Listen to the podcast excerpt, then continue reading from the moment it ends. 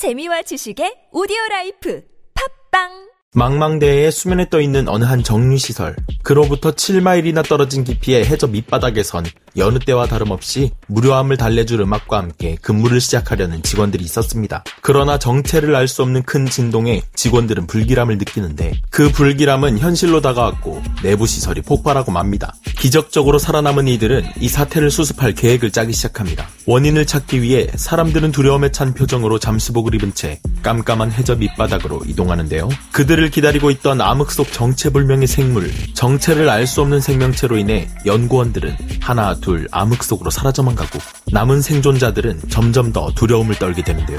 과연 저들의 정체는 무엇일까요? 안녕하세요. 동물돋보기입니다. 오늘의 intro는 실제 상황이 아닌 미지의 공간인 심해에서 일어난 어느 영화의 줄거리였습니다. 우리가 존재하는 태양계보다도 더 밝혀진 바가 없는 심해는 이미 오래전부터 인류의 모험심을 극한으로 끌어올린 장소이기도 한데요. 어떤 이는 심해에는 지구 속 다른 세상과 연결되는 통로가 있을 것이라는 추측을 하기도 하고 아직 메갈로돈과 같은 고대 생물들이 존재할 것이라는 이야기를 하기도 합니다. 심해에 가라앉은 방사능으로 인해 돌연변이가 된 거대 생물들이 살 것이라는 추측도 있죠. 영화 영원히 밝혀지지 않을 것만 같았던 이 수수께끼는 과학기술의 발전과 사람들의 노력에 의해 조금씩 그 실체가 밝혀지고 있습니다. 오늘은 심해에 살고 있다고 밝혀진 아주 기괴한 동물들, 우리가 익히 알고 있는 동물과 전혀 다른 상상을 초월하는 심해 속 괴물들의 정체에 대해 알아보도록 하겠습니다. 오늘의 동물 돋보기 시작합니다. 동물 돋보기 줌, 인.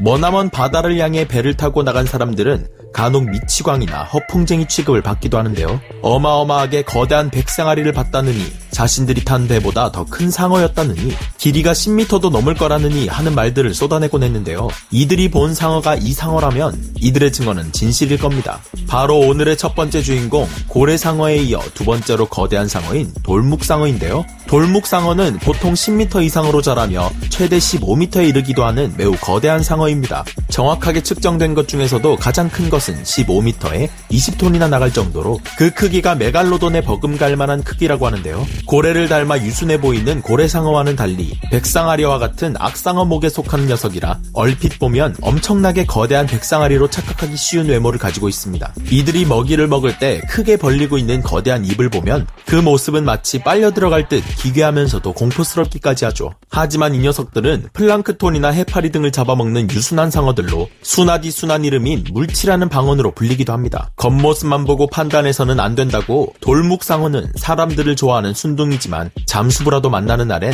물밑 깊은 곳으로 몸을 숨긴다고 하는데요. 이러려고 3천만 년이나 생존해왔나 라는 생각이 들 정도로 이들은 오히려 간유를 얻으려는 인간의 욕심 때문에 희생당한 불쌍한 동물들이기도 합니다. 게다가 무서운 외모와 어업에 방해를 준다는 이유로 무차별적인 피해를 사람들로부터 입은 안타까운 동물들이기도 한데요. 사람들에게 전혀 피해를 입히지 않는 것이 돌묵상어인 만큼 부디 더 이상 이런 신비로운 동물이 세상에서 사라지게 만드는 일을 멈추어 주었으면 하네요. 두 번째 주인공은 생명의 신비 내열새우입니다. 그다지 그다지 특별할 것 없어 보이는 이 새우는 발견과 동시에 어쩌면 우리 인류가 재앙을 극복해낼 수 있는 키워드를 제시해주는 생명체일 수도 있다고 하는데요. 섭씨 450도라는 극한의 고온에서도 살이 익지 않은 채 살고 있는 이들의 강한 생명력 때문입니다. 2012년 초 카리브해에 위치한 케이맨 제도 남부 해저의 틈 연류에서 발견된 내열새우는 심해 5,000m에 위치한 해저의 산 black smoker 인근에서 집단 서식하는 것으로 파악됐는데요. 이들은 3cm 길이의 심해 환경 특성상 눈이 퇴화되었지만 등에 빛을 감지하는 기관을 가지고 있습니다. 등에 있는 기관을 이용해 온도가 그나마 낮은 곳에 사는 미생물을 먹으며 살아간다고 하는데요. 상식상 이해할 수 없는 희귀한 생명체가 발견되면서 심해에는 또 어떤 희귀한 생명들이 살고 있을지에 대한 관심과 연구가 활발 개발이 진행되고 있다고 합니다. 세 번째 주인공은 버그 실사판 거미개입니다. 영화 스타쉽 트로퍼스에 등장하는 거대 곤충 혹은 갑각류 생물처럼 보이는 버그의 실사판 같은 거미개.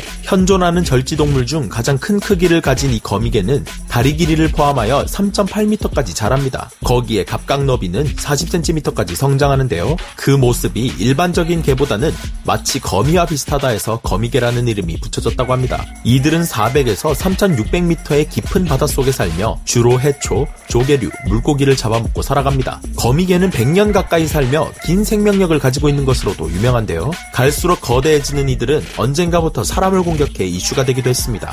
일본 도쿄만 가고시마 해안에 분포하고 있는 이들은 1990년대부터 어부를 공격해 죽음에 이르게 만드는 사례가 60건이 넘는다고 합니다. 한국이었다면 거미개들을 삶아 먹어서라도 가만히 놔두지 않았을 것 같은데요. 거미개의 맛은 사실상 조금 애매한 맛이라고 합니다. 현지인들의 말에 따르면 맛은 있지만 덩치에 비해 싼 값이 이해가 될 수준이라고 하는데요. 우리나라 입맛 기준으로 이야기하자면 꽃게보다는 단맛이 적지만 감칠맛과 짭짤함, 쫄깃함은 더한 것이 특징이라고 합니다. 하지만 영화 속 괴수 같은 이 녀석의 집게발에 찔려주고 싶지는 않으니 우리나라에서 만나는 일은 없는 걸로. 네 번째 주인공은 만나면 반가워해야 할지 불안해해야 할지 애매모호한 생물 산갈치인데요. 우리나라의 유명한 갈치, 목포의 먹갈치나 제주도의 은갈치 등 한때 갈치의 어획량은 고등어보다 월등히 높았다고 합니다. 하지만 어느새 두 생선의 상황이 반대가 되어버려 갈치는 상당히 값비싼 고급 생선이 되어버렸는데요. 하지만 올해 들어 일반적인 갈치라 보기에는 너무 거대하고 이상하게 생긴 산갈치가 강릉에서 잡히고 있다고 합니다. 마치 외계 행성의 바다에서나 살 법한 거대한 물고기 산갈치. 산갈치는 몸 길이가 10m에 달할 정도로 길며 깊은 심해에서 살아가는 거대한 생명체인데요. 얼굴 윗부분에 나 있는 갈기와 수염이 마치 동양의 용을 연상시키기도 합니다. 갈치와 비슷해 산갈치라는 이름이 붙었지만 사실 둘 사이에는 유사점이 별로 없습니다. 산갈치는 현존하는 경거로류 중 가장 긴 물고기로 등진러미가 몸의 길이보다 긴 독특한 외모를 가지고 있는데요. 최근 강릉 지역에서 낚시객들 손에 상갈치가 잇따라 잡혀들게 되었는데 언젠가부터 이것이 해저 화산의 전조라느니 앞으로 이 지역에 큰 재해가 일어날 징조라는 등 회개한 소문이 돌기 시작합니다. 실제 지난달 15일에 남태평양 통가 인근에서 해저 화산이 역대급 규모로 폭발하면서 많은 사람들에게서 우려의 목소리가 전해졌는데요. 이에 강릉에서 산갈치가 잡힌다는 사실이 주목되면서 산갈치가 이것의 징조가 아니냐는 설이 돌기도 했습니다.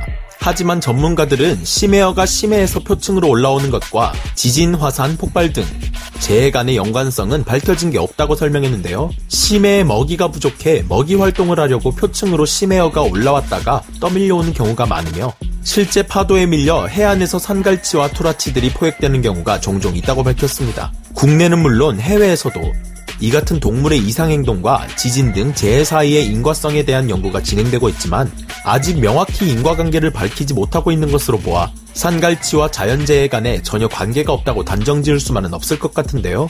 현재 산갈치는 흉조의 전조 현상과도 같은 존재가 되어버렸지만 그 독특한 외모 덕분에 여러 가지 전설의 대상이 된 생물이기도 합니다. 사실 산갈치가 인어의 모델이 된 생물이 아니냐 하는 설도 있으며 하늘에 별이 내려와 산갈치가 되었다는 전설도 있는데요. 동양의 전설 속 용을 닮은 외모 때문인지 용궁에서 온 사자가 산갈치라는 등 예로부터 영물 취급을 받고 있는 물고기가 산갈치라고 합니다. 길조를 전하던 흉조를 전하던 이들을 실제로 본다면 너무나 신기할 것 같네요. 오늘은 심해 생물에 대해 알아봤는데요. 만약 여러분들에게 어떤 곳이든 죽기 전에 한번 가볼 수 있는 기회가 생긴다면 어디를 가보고 싶은가요? 그것이 최고의 휴양지일 수도 있고 외계인이 있다는 소문이 무성한 미국의 51구역 또는 우주에서 지구를 내려다볼 수 있는 우주정거장일 수도 있겠죠. 어떤 곳이든지 여러분들이 평소 가보지 못한 곳이나 꿈에 그리던 그곳 또는 쉽게 접할 수 없는 미지의 장소에 가보고 싶은 마음이 가득할 거라 생각되는데요. 저는 가볼 수만 있다면 저 깊고 깊은 심해를 한번 가보고 싶습니다.